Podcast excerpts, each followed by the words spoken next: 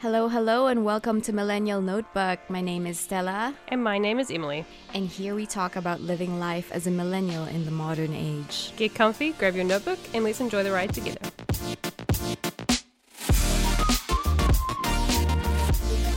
Hello, everyone, and today we will be talking about something very fun.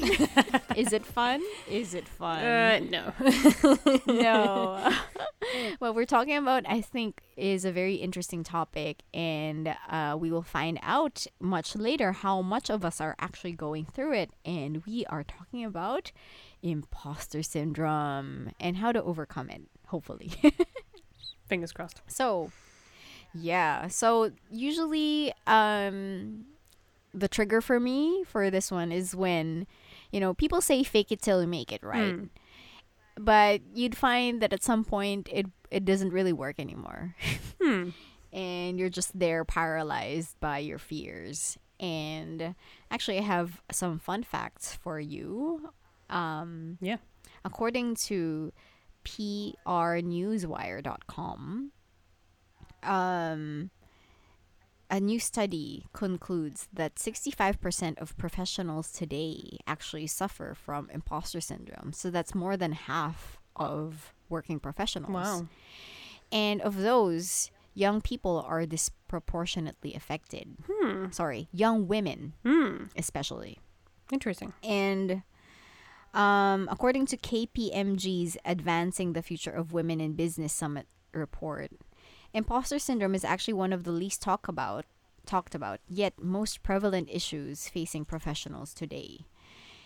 And um, I do know about this because uh, it is a common thing that my friends and I often talk about that uh, women tend to uh, feel like they're underqualified and men tend to feel like they're overqualified and therefore it kind of causes a lot of discrepancies in um, roles where women uh, were found in a study to be um, overqualified for a specific role because they feel underqualified Hmm. um, and a lot of men since they feel uh, i mean this isn't for everyone right of course but the study is that the tendency is for women to kind of um, feel like they're underqualified where they necessarily aren't. And we see in the study that it is uh, perhaps a symptom of imposter syndrome. And okay so you may be wondering uh, what are the signs that uh, could point that you may be suffering f- from imposter syndrome. And we have a few from HubSpot.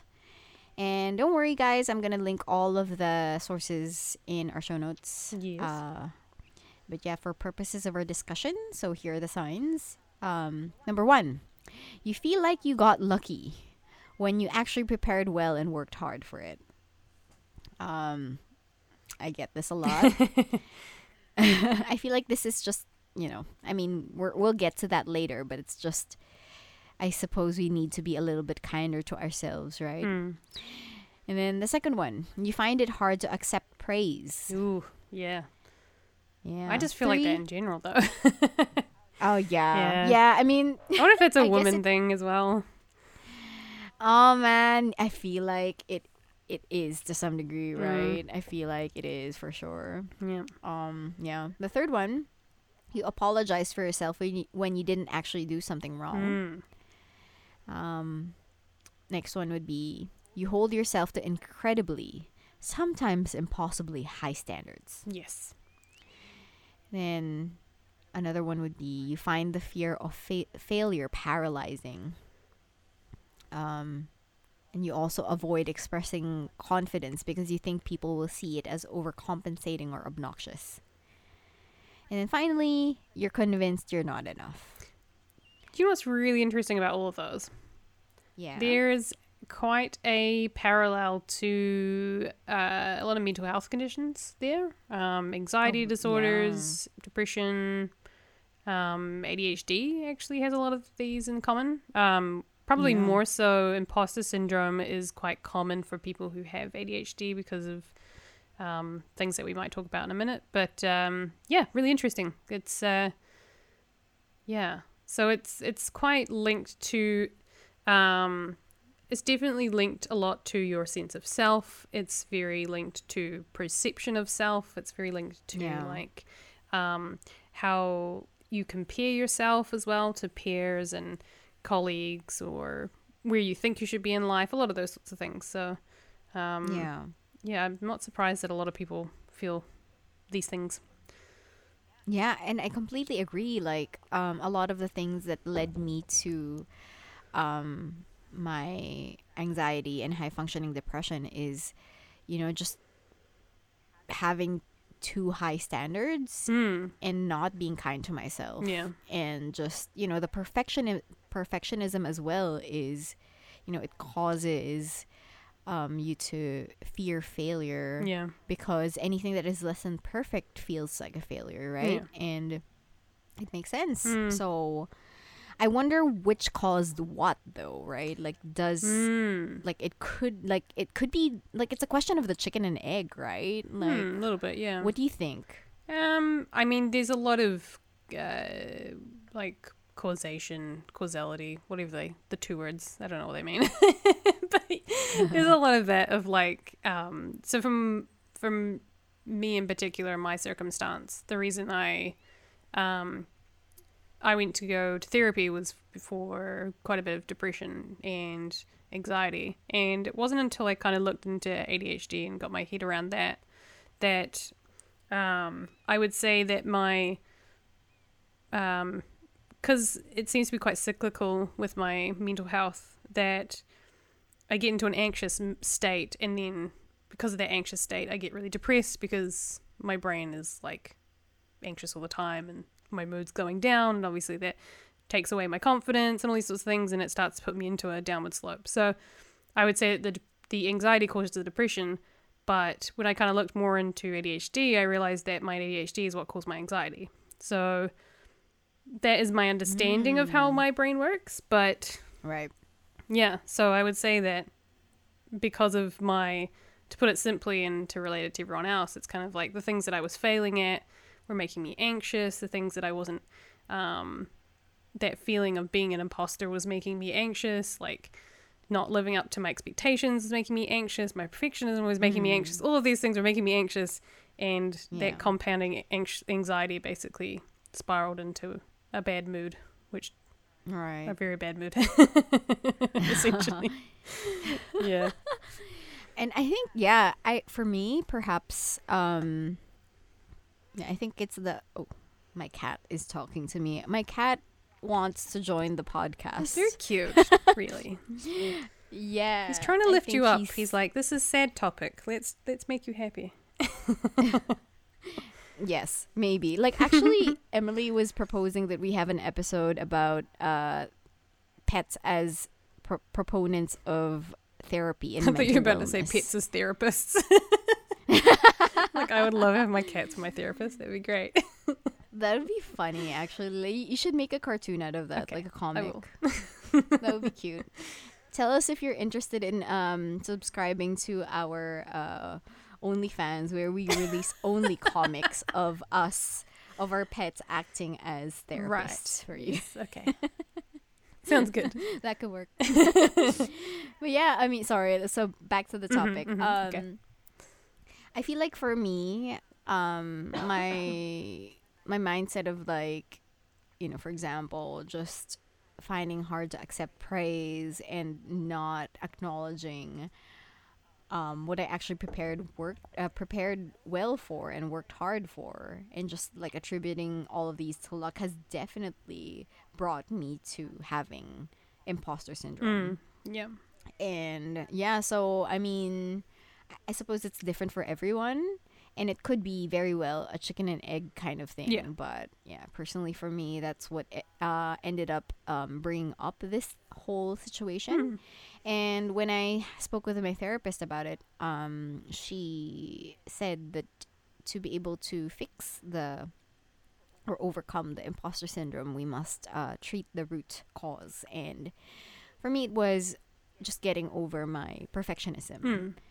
Um, but it's a bunch of things, right? Like for example, I remember when um, Emily, you and I were discussing about this that it is um, there is a specific thing that it relates to with ADHD. Is that correct? Can you tell me more about that? Yeah, so so imposter syndrome is quite similar to uh, a term called masking. And Yeah. if you've never heard of masking, it's um, it's I'd say it's quite a common concept in like a neurodivergent setting. So that's things like autism, ADHD, anything in which you kind of have more of a um, your I don't want to say this is a bad thing, but like perhaps you have less normal habits and traits. So, for example, I'm quite quirky in a lot of ways, um, which I don't like to, you know, show to people. Um, so, like, so masking is, uh, you can kind of think of masking as like keeping your guard up or like holding back on your true nature. Um, and it's a thing that probably most people do. Like, I think everyone does it in, to some extent. So, um, especially in like new environments or when you're around different people or people perhaps you don't know. We always tend to put on a brave face or, you know, the whole idea of fake it till you make it. Like you pretend to be the person that everyone expects you to be or wants you to be. Um, so everyone has a, a mask of sorts, right? But um, I guess the difference between, um, I guess, just a neurotypical person in a new environment versus someone who's masking is perhaps it happens in the workplace, it happens um, on a day to day basis, perhaps it happens around certain family members, perhaps it happens around a new boyfriend. And it can be actually quite physically and mentally draining and sometimes quite painful um, and uses up a lot of mental strength. So, this could be things like, um, you know, if I was masking some of my ADHD symptoms, um, it could be things like um, you know, look like you're listening or look like you're being attentive or don't say the right thing, uh, don't say the wrong thing or don't interrupt the conversation or, because often this is a common thing for, uh, for us ADHDers is the way that we liken ourselves to a situation is we talk about ourselves a lot, which is probably why this podcast is great for me. but like in order to relate to someone, we kind of find the commonality and like, oh, I've experienced something similar, and I talk about myself because that's how I, you know. But obviously, that can be quite rude or seen as quite rude, and um, so holding those sorts of things back can be quite difficult. It takes up a lot of mental energy to be like, okay, you don't need to interject here. You don't need to add your two cents. No one needs to hear it. So it's things like that, and it sometimes can be quite a physical thing as well. Like, um, if you've got like more of a hyperactive uh, tendency, maybe you tap your pen a lot, or maybe you tap your leg a lot, which can be really annoying for people around you. Um, perhaps you do things like stimming, which is like a, a repetitive activity that kind of like keeps you engaged. So for me, things like Yeah. listening to music or singing are really good. Um, obviously, you don't want someone singing in the workplace, so that's kind of somewhere that I hold back. That's why I like working from home. So it's things like that that um, I guess masking on a very surface level, but um, you know, it could be something that you're very unaware of. It could be something that you're fully aware of. Um, Mm. yeah, it's a really interesting thing. But um, I guess in a way that it, it relates to imposter syndrome is, I guess imposter syndrome is like the feelings of not being adequate. Um, Whereas masking is kind of like physically holding back on being yourself in a way. And that can lead to that feeling of like, I don't feel like I'm 100% myself in this environment. Like, you know, I put on a suit every day and I go to work and I I do all these corporate things or whatever it is, but in reality, I just want to wear my comfy clothes or I want to wear cute things and I just I don't feel like my true self, like I'm hiding a part of myself, you know? Um Yeah. I feel like I'm bottling up all those things that make me who I am. So they're very they're very Yeah. similar in a way, but um, masking can get quite deep in terms of like, you know, there can be things that you do you didn't realize that you were doing, um, that were causing you so much anguish. Whereas if we can unpack that and get rid of those layers, then you can start to feel more yourself. So quite similar, but um, yeah, I just thought it was it's people who have neurodivergent brains tend to suffer from imposter syndrome quite a lot because of yeah many things. Right. Um, would you say that because of this, um, because because of all of these things, um, the the imposter syndrome gets aggravated when your mental health gets um aggravated. Oh yeah, for sure. Like um so personally for me when I'm in the workplace, if I'm if I am not 100% mentally, like I'm just maybe Yeah. a bit away or I'm I've got something on my brain or I'm just not feeling 100% myself or I'm just feeling a bit of a low mood and things like that. The things that I'm normally really good at, things that I know that I'm inherently good at, I'm really good at creative things, I'm good at designing, all of these things. Um my mood can really play havoc with that. So, for example, if my brain's going 100 miles an hour and it's like, little like ticker going crazy, um, obviously I can't do my job. And so I'm starting to fail at the things that I'm good at. And that can really start to wreak havoc on obviously my um, work performance and things like that. Then I start to have to work Mhm. overtime to try and compensate for that. Or um, I end up doing more hours on a project than perhaps is necessary or it goes over budget, those sorts of things. And it can really, like, yeah, just it takes a, a toll on. It's like having bad mental health makes it worse. And then you have worse mental health because you're doing poorly. so, Right. yeah, Right. not good. Hmm. Interesting. Um, I feel like so. I see this quite often in the work setup, but do you Mm. think it would be? Uh, do we see imposter syndrome in personal relationships as well? Have you ever experienced this? Um, yeah, I mean, it, it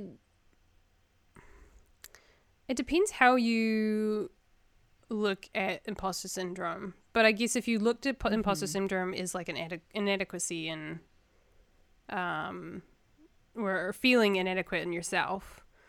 Yeah. Um, yeah, but then I, I picking up on that idea. yeah, I think it's just if you feel like you're not enough, and for example, let's say you're part of a very high achieving friend group, right? yeah, Perhaps Actually, um, you're you right, like yeah. you don't fit in this group because you don't feel as qualified as the rest of them. Because some people do make friends and acquaintances and networks, right, outside of, say, your best friend group, right? Hmm. And so these people are not aware of um, maybe the the quirkier side of you Yeah. or you, what you would see as your true self. Yeah. And so some people tend to hide that and have fears of like, oh my god, they're gonna find out that I'm not as high achieving as them or sh- or stuff like that. I I mean, personally, I've been doing a lot of um, kind of work in my personal relationships so that the people that I surround myself with are aligned with my values and who I am, and I can just be myself. Yeah. And that was part of my therapy journey. But I did experience this in university when. Mm. I not that I didn't feel like I was qualified as my peers, but just being a certain person that I perceived was what they wanted me to be. right. To be um not popular per se, but just really well liked. Yeah.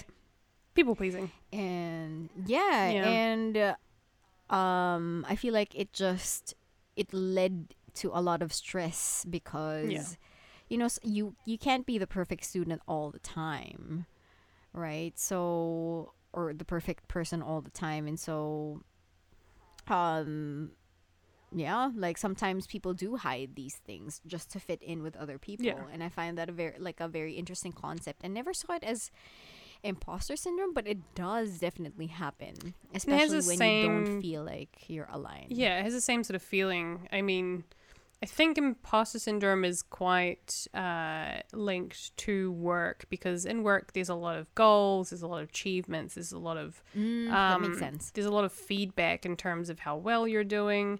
So I guess it would Hmm. show up again in schooling as well. So for example, if you're um, if you're getting really high grades, but um, I mean, I can see a situation where if you're you're in high school, you're getting really good grades. Perhaps you are on the spectrum of neurodivergence. You're not the same as your peers. You get put in all these classes with these like popular, smart people, but you Yeah. just feel like a fish out of water. That was me in high school for some of my classes. I definitely felt like that. where I wasn't popular. I was quirky and weird, but I was quite a high achiever because I'm an intelligent human. Luckily Ooh, for me. Um, in some curriculum, I suck at math. No, I was C band for math. Um, but yeah, that was definitely me where I just didn't fit in, and I think to some extent there was a period where it swapped where I. I I don't know if I ever dumbed myself down or if it was just the things that I was inadequate at Hmm. like p- pulled everything down. I don't know, or if executive function issues brought everything down. I don't know, but yeah, there there was Yeah. definitely times of like imposter syndrome of like these people are really smart and these people are really popular and cool and I'm weird and quirky and I like watching anime. Why am I in this class? yeah. or why am I with these people? But um, yeah, I don't think I ever really hid my. I think there was definitely pockets of people that I could get along with, and I never really hid who I truly was. But there was a period of time, especially when I was much younger, where I, um, where I I was trying to fit in with the cool kids, and I was a popular kid, but like they re- they weren't really my friends, and those friendships didn't last. Yeah. Yeah. yeah. so Yeah, I think I empathize with that. Like it's the same for me. It's one of the reasons why I I don't know if I mentioned it in the podcast, but I used to see myself as a closet nerd or a closet geek. yeah, And that's why Oh. it's not like not a lot of people know that I I mean up until recently not a lot of people knew that I was an avid gamer, Yeah. right? Until I got into this job where it was my life and suddenly they were like oh i didn't know you play games or um, a lot of people still don't know that i used to be very into anime when i was a kid because i was so afraid of not being perceived as that uh, image that i was trying to Yeah. show my peer group because um, i don't know how it was for you uh, during your school uh, like like during uni or high school for you but for me like the kids who liked anime were kind of considered weird Yeah. and so Yeah. i didn't want to be exiled into that Yes. and so i was closeted for the longest time Yeah. and even when i went to japan on exchange i like i was very adamant about telling people oh no no that's not why i'm going there i like the food because japanese food was Mm. cool um and so i was just like i like the food i think it's interesting i'm gonna go but they were like why well do you like anime dot, dot, dot. i'm just like oh not really and then i'm just like oh my god i am dis- i'm a disgrace to my people Yeah. just kidding No, honestly, I think it's it's a real shift now. I think anime is a lot more mainstream than it used to be, especially Yeah, um sure. and with my uh my stepbrother and sister who are about six, seven years younger than I am. Um, them going through high school, like anime was like watched by probably like thirty percent openly by everyone because it was so accessible. But when I was at Yeah. high school, it was like it was like these little pockets of people like have you watched anime do you know what anime even is like it was it was like the easiest way to get yeah like you said ex- exiled basically out of the popular yeah. or any mainstream. Yeah but it's um I do it's it's yeah weirdly enough it's a little bit more mainstream now um. Even K uh, sorry K dramas Yeah. like back then like J dramas K dramas were also seen as a geeky thing Yeah. and then now it's such a popular thing right I think like accessi- almost every single person is Yeah. watching K dramas and I think accessibility is the big reason why it's become Mm. quite popular is because well you know it's on Netflix like you can watch anime on Netflix and everyone can watch anime on Netflix that makes so much sense. Whereas sense us uh, back in the uh, early 2000s, day. where we had to have to, download like, everything. you torrent yeah, you have to torrent it all. Oh so, God. um, like you put in a lot of effort to to watch anime, and there was only so many Yeah. too. Like, um, only the popular stuff was um was subbed and then yeah shipped over to true yeah and even like for example the the shops that I was able to get my CDs from and DVDs from. Wow, remember the time when we used those things? But like, um, I remember that they'd be in the darkest alley of the mall, and they would always be like, you know, they wouldn't really look very cool. They they look sketchy most of the time like and it makes sense right Eh, that the popularization of these shows and culture Hmm. pop culture or anime culture um has definitely helped ease some of the kind of negative images that were once associated with them but anyway this is a different conversation Yeah, I don't know how we got down here. Um, Anyways, we we went down the rabbit hole of uh, anime and being closeted but look, it's it's it has lots to do with imposter syndrome. Trust me. just because yeah you, just because you feel like do i even fit in here like why like why do i deserve to be in this group i mean overall Mm. like, uh i found out i mean i i didn't experience imposter syndrome so much because i knew a big part of me was still al- in alignment with the people i was hanging out with Yeah. but i did feel that in terms of like that aspect of myself which i hid for majority of my school uh school life um, but for work, I feel like so.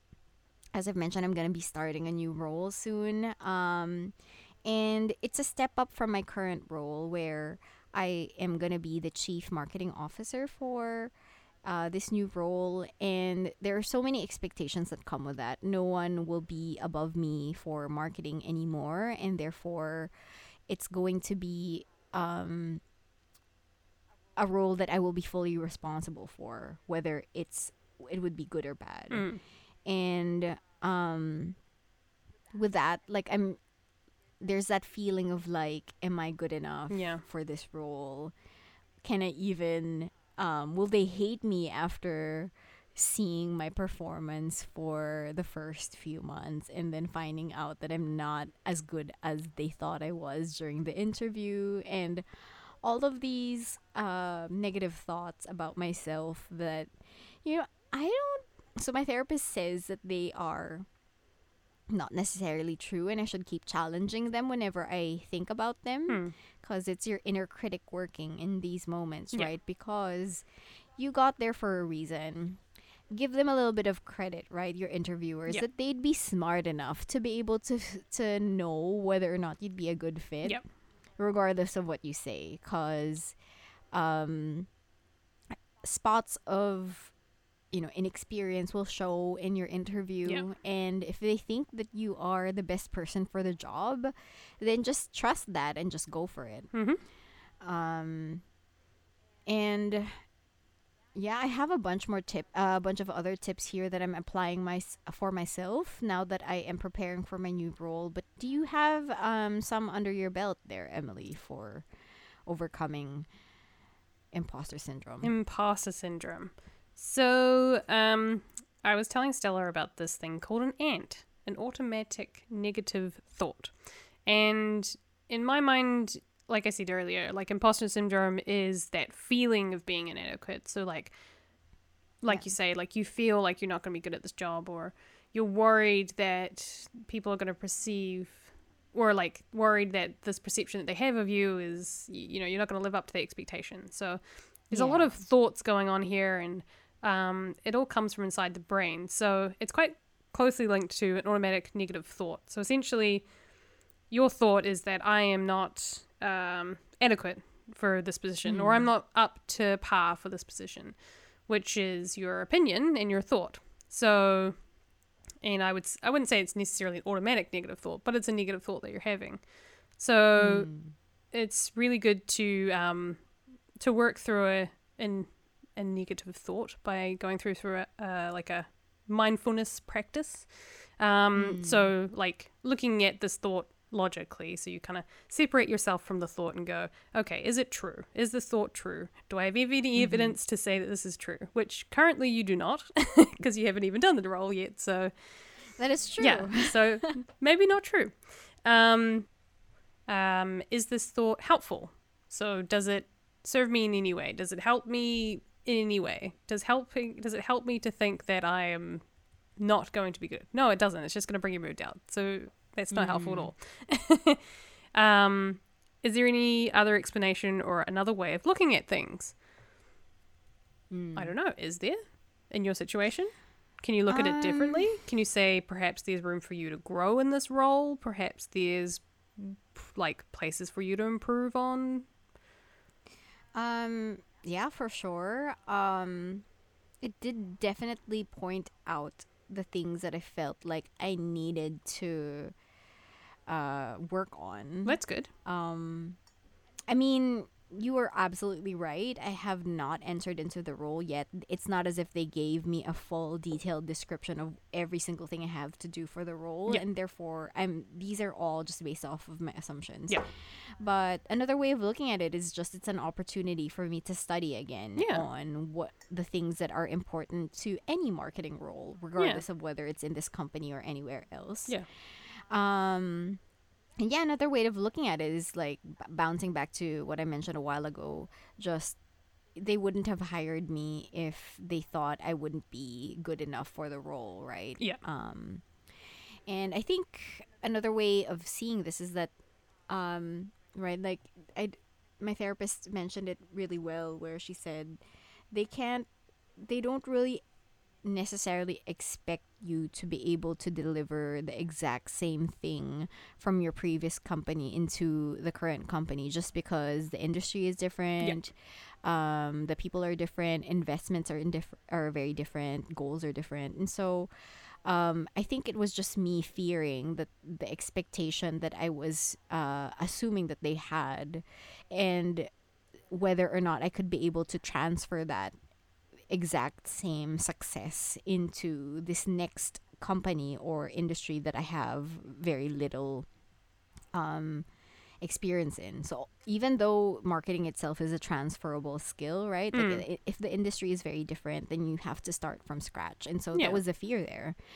And I guess it's just another way of looking at that is just um people may not be expecting perfection from you like right like why are you expecting it from yourself when you haven't even had that conversation yet with your boss True. is That's very true. yeah Yeah. Um, I guess the last thing on ants is um, what advice would I give to a friend who had this thought?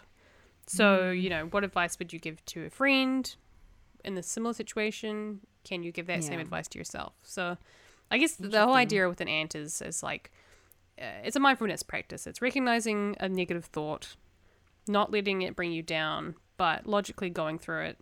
Is it true? Yeah. Is it helpful? Can I reframe it? And if I was giving advice to someone else, like remove yourself from it and go, yeah how can I, what solutions can I come up with someone else? And then apply that to Yeah. yourself. So um, I think that interesting has a lot to do with um, imposter syndrome.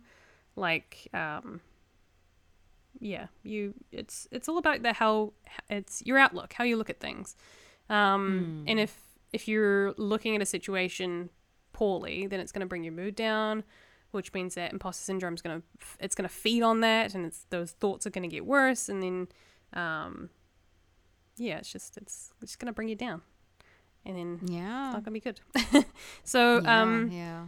yeah did you did you have any tips i guess for imposter syndrome Yes, I do. Um, so a lot of the the tips that I had were very clearly expressed in um a blog posted by HubSpot. Some of them, and so I will link the full article in the show notes. But the ones that I wanted to speak a little bit more about, uh, that were listed in the article were are the following. So number one for me would be to distinguish between humility and fear. Hmm. And what that means is just um, underneath imposter syndrome is an is kind of a feeling of unworthiness. And I feel like this is also kind of rooted from the lack of self love and Hmm. appreciation. And so uh a lot of women is in particular especially uh are kind of trained to not toot their own horns, right? To Mm, be yeah. humble. I mean, not limited to women, of course, but it's just um, and because of this habit, right, we tend to not think too highly of ourselves, especially when it comes to uh, things that we're not necessarily the most confident about. But you know, humility and worthiness, according to HubSpot, it has nothing to do with defending our territory and um, what are what we're able to do, right? So, and if it's your job, if it's something that you've done for a long time, if it's something that you have experiencing experience in, there's no need to kind of mask that and um, be afraid of saying that you know that it's it's for example you mentioned a while ago to me um, before we had this conversation on the podcast emily that you're not afraid to mention that this is something you have no experience in Yeah. but you will probably be able to figure it out Yeah. so just make sure that like uh even if you don't know how to do it, it's not the end of the world if you don't have experience in it as long as you can follow up with um like a, a promise to look it up. Yeah. Right? Like how, how what's your perspective on that? Um, yeah, I mean, like anything, not everyone's going to know everything. So, you know, there are, especially in a, uh, with marketing, with creative stuff, like the the goal is shifting so often that you may not know about it now, but in a couple weeks' time, you may know all about it because suddenly the business has pivoted that way or whatever. So, um, I guess it's just knowing your skill level and feeling confident in your skills and be able to sort of pick up things. For example, I take on jobs where I'm like, I've never done this before, but I know all the software I need to use. I know how to make it. yeah. I just need to do it. I just I just haven't done it before. I haven't come across it. So um Mm-hmm. I know I have the creative skills to be able to do it. So I say yes to it. Um but like you said, I always say I haven't done this before, but I can probably give it a go. And it just sort of sets the expectation of like may not be the most brilliant thing you've ever seen. It may not be the quickest you've ever gotten it, but it will get to you. Um, yeah, and I guess it kind of sets a little bit of a barrier against you being like, "Oh, absolutely, I can totally do that," and then not delivering. yeah, Right. That's true. Honesty Like, is the best um, policy, in my mind. Yeah. I have a question, Yes. like on that note. How come you're not afraid of letting other people know that you're incapable of doing a particular thing? Like I feel like that kind of goes hand in hand with like um I don't know if it's a question of humility, but just trying to project a certain image that you are capable in fear of being rejected if you are anything less. Like how are you able to just clearly express that this is something that you aren't uh, experienced in, but you are willing to just try. Like, I mean, I know it sets the barrier, but how are you? Uh, how come you're not afraid of um, just admitting that it's not something that you're familiar with? I don't know. I can. I wonder if it comes down to the ability. Like I can do so many things in the design f- sphere. Like I can make websites. I can do print stuff, drawing or illustration, three D. Recently, video, photo. I can do it all. Um, so I guess just adding one more thing is like, yeah. But I guess I just know my limitations. Like anytime I've gone into an interview, I've um, I've always said I can do pretty much anything creative, but when it comes to coding, I'm not interested. I'm not interested. I don't. Hmm. I'm not good at it. I will never be good at it. I've tried. Hmm. I'm just setting the expectation. It's not something I I can get my head around. Um, but because I have so much else to offer, I don't feel so bad saying those things. Hmm. So I think it comes Oh, I from love that. I think it's from confidence in knowing what I'm good at and confidence in knowing what I'm bad at. or or more so That's just knowing great. the limitations of, of I guess Yeah. what I'm capable of. Yeah, and I think that's I, I think you you made a really good point there. It's just being aware of both sides because I Yeah. feel like a lot of people with imposter syndrome tend to magnify the their awareness of what of what they're not good at Yeah. and uh, minimizing or not even acknowledging the things that they're good at. Yeah. So I think that's a great uh, tip there is to acknowledge both, right? Yeah. and to never forget that the things that you are good at are what definitely got you to where you are now. Exactly. Like I think if you So- in terms of jobs, like if you get an interview, you've already proven on paper. Like most people say that, you know, once you've got an interview, you've proven on paper that you've got the skills. You know, they've looked at your portfolio, whatever it is that you do. They can see you've got the skills. What they want to know is do you fit in to this company as an individual? Do you fit our personality? Do we like talking to you? Do you dress well? You know, are you coming in slacks?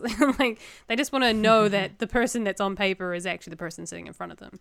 So Yeah. it's y- Yeah. you you've got the skills to get the job. It's just about um well, I hate to say it's about your personality, but it's it's about how you fit into the into the company. Company culture. Company culture, yeah. Like if you're Yeah, rigid and very- not and not yeah. like they're free flow and you're rigid, it's never gonna work, you know.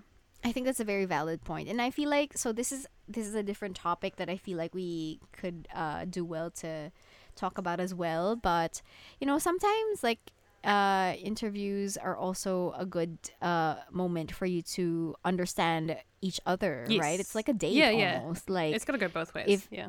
yeah, yeah. If the company culture is way too fast paced for someone like you who's a little bit more chill, then obviously it's not a good fit. Mm. But yeah, the fact that you got there uh, means that you are good enough is something that I suppose a lot of us, especially those who are maybe like me, who will be starting a new role, have to remind ourselves. Um, humility is great, but let's also not forget about all of the good things that we've worked so hard for. It's not luck; we've worked hard to Yes. get here. Is something I suppose I should also remind myself. Yes. yes. Yeah. Absolutely. Yeah. Um, another tip, I, and I agree with this wholeheartedly, and I am working through it in therapy as well, is letting go of my inner or your inner perfectionist. Yeah. And what this means is just, you know, per, uh, it was mentioned a while ago, right, in the signs of having or suffering from imposter syndrome is just um, the fear of uh, failure and not being able to uh, hold yourself to your incredibly, sometimes impossibly high standards can be to your detriment. And, you know, perfect, uh, perfection doesn't exist. Yeah. And it's very, it's either impossible or unrealistic. And so, um, a good way to just deal with this and overcoming perfectionism is to compare yourself to yourself. So your new self to your older self. So you and this is linked to the other tip that HubSpot has is to track and measure your success. So just so you know that okay, I've done this much in in said project. So how can we do a little bit better from this? And then a little bit better. Yeah. So small steps toward a better outcome versus an unachievable unachievable um goal that seeks for perfection. Yep. Um, so definitely the the the previous one is better. To just keep working on it and keep getting better at it, so that you don't feel like a fraud. Yeah. so basically, uh, perfectionism will only make you feel more like a fraud and will only be counterproductive. So Yes. just just do what is good enough and Yeah. good enough would be good enough for your organization and even for your boss. And actually in a lot of startups and in my pre- in my previous company as well where um, I worked as a director right in media since speed was the primary um, speed and quality of course but speed overall Yeah. especially in media Yeah. is the most important thing since speed was the primary value that we were upholding um, we d- we ne- we rarely went for for per- for perfection and we would often go for good enough Yeah. which something uh, it's something that I often struggled with because I'm a perfectionist Yeah. and yeah and so these are things that I uh, I feel like definitely aggravated uh, the imposter syndrome but yeah. yeah just letting that go will definitely help according to my therapist in HubSpot Did you so did you ever come across the saying "done is better than perfect"? Mm, Yeah. I have not Oh, I'm heard of this, but I surprised. like Um, I had a coach at one point that was helping me through marketing stuff, and she, because content creation and Facebook and social media is, uh, like you said, it's a fast paced um, media form. Um, Mm. done is better than perfect is is the best motto, I guess, because you you need to be seen, and realistically, you get seen maybe ugh, I don't know by a small percentage of your followers or whatever it is. So Yeah. getting it out there is more important than having the perfect piece because that perfect piece lit like it's most people probably won't read the caption or whatever it is, so they'll see it for a second, and then it's done. Hmm. But that one second puts them on their on you on their brain for just that one second to remind them that you still exist. So getting things out quickly, getting things out in general is really good. So done is better than perfect. Right. And it's one of the it's one of the things that I've taken into Qualify with um with the events stuff because we need to put social media stuff out. We need to do it as you know as often as possible to keep um to keep us on everyone's brains. So Yeah. I often go with the done is better than perfect, and I may look at some of the stuff and go, it's not quite good. it's not Yeah. quite what I wanted. But Yeah. because I have such incredibly, I'm the same as you. I have such incredibly high standards for myself that my my my good is everyone else's mm. great. So oh. I always I always think to myself, I have such high standards from what I expect that Yeah. what I think is perfect and absolute is like 150%. But my good is everyone's 100%. So I always think of it that way. It's like it's good enough for me, then it's great for everyone else. Unless someone else has like way higher standards than I do, then it's like, sorry, I'm you not not today. And I love that. Actually, when you mention that, like you're good enough or you're done for other Yeah. people is actually um 150%. I love that concept because I feel like that ties into the next tip, which is to be kind to yourself. Yeah. Because sometimes, you know, when you're a perfectionist and you're always um, aiming for a very, very high goal, Yeah. um, sometimes you never really acknowledge how good something that you've produced already is, yes. even at 80%, 70%. And for you, it's 80%, 70%, but you never know that for someone else who has never done this before, let's, for example, or someone who has, who is less of an expert in the field, will see it as, you know, um, like twice or thrice more than what they even expected out of you. So yeah, so just being kind to yourself is one of the the tips that I really like. Yeah. And um something that a lot of people struggle with is attributing and I mentioned this a while ago uh and HubSpot, HubSpot also mentions it, but a lot of people attribute their success to just luck, but Hmm. yeah. rarely acknowledge the steps that they took to get to this point. Yeah.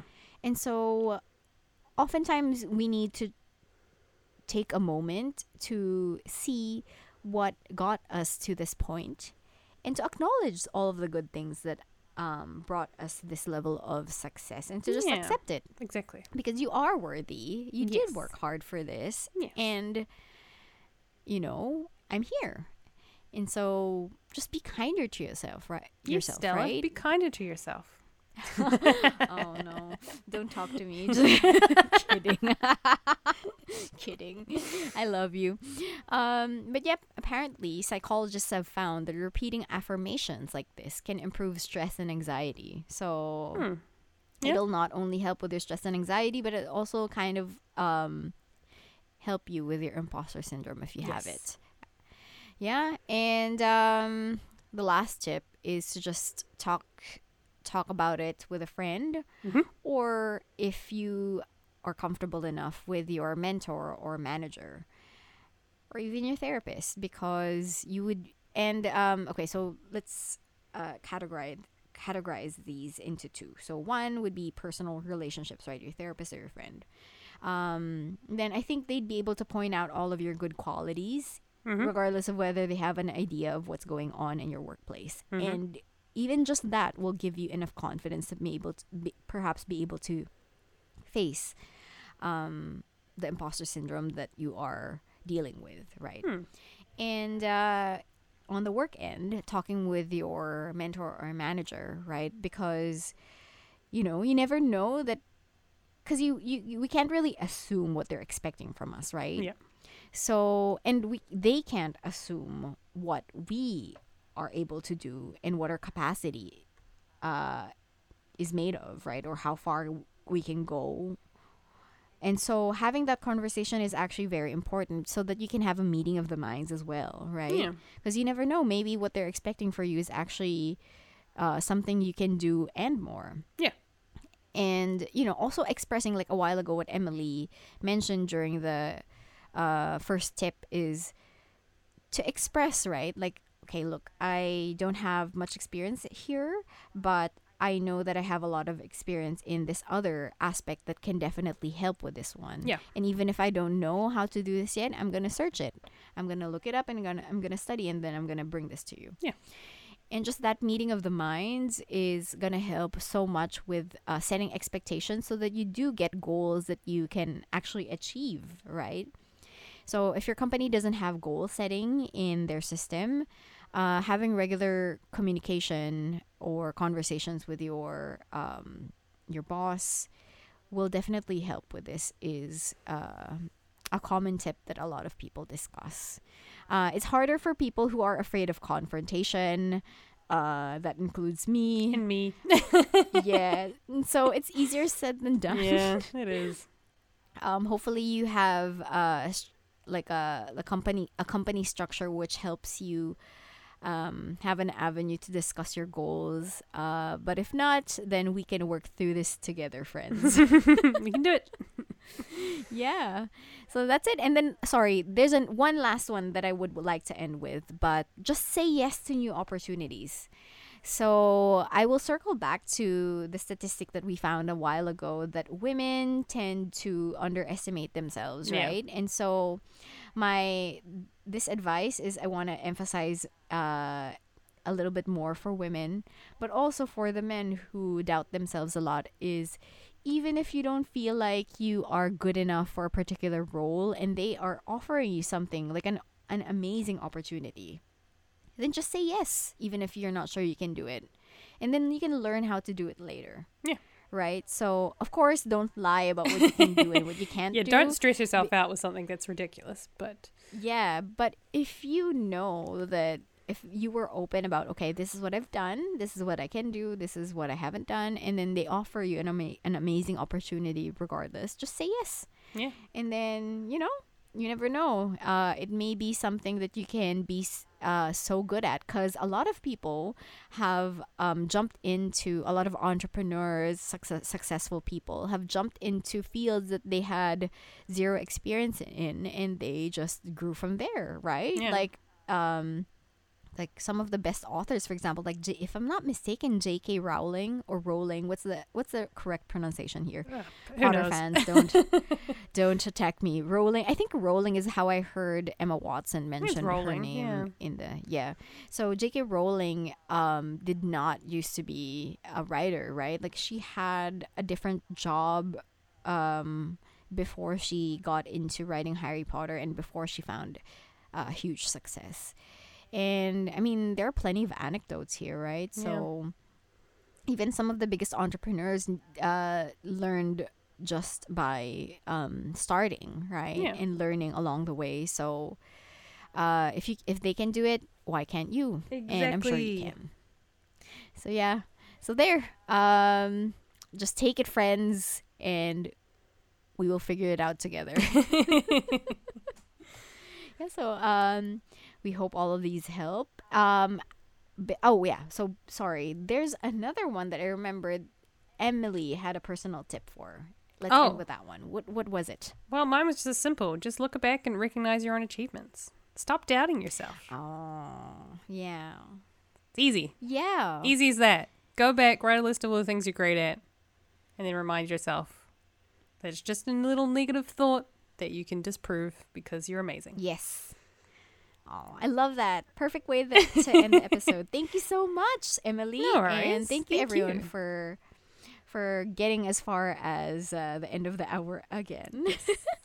Hopefully, uh, everyone will succeed in any endeavor that they choose to go into. And if you ever doubt yourself, go through the notes that we've um, given you, and hopefully, these help with uh, getting some level of success, however you define success for yourself. Nice. So, yay! Anyway, we hope you'll have a great week ahead and thank you so much. See you again next time. Bye! Goodbye!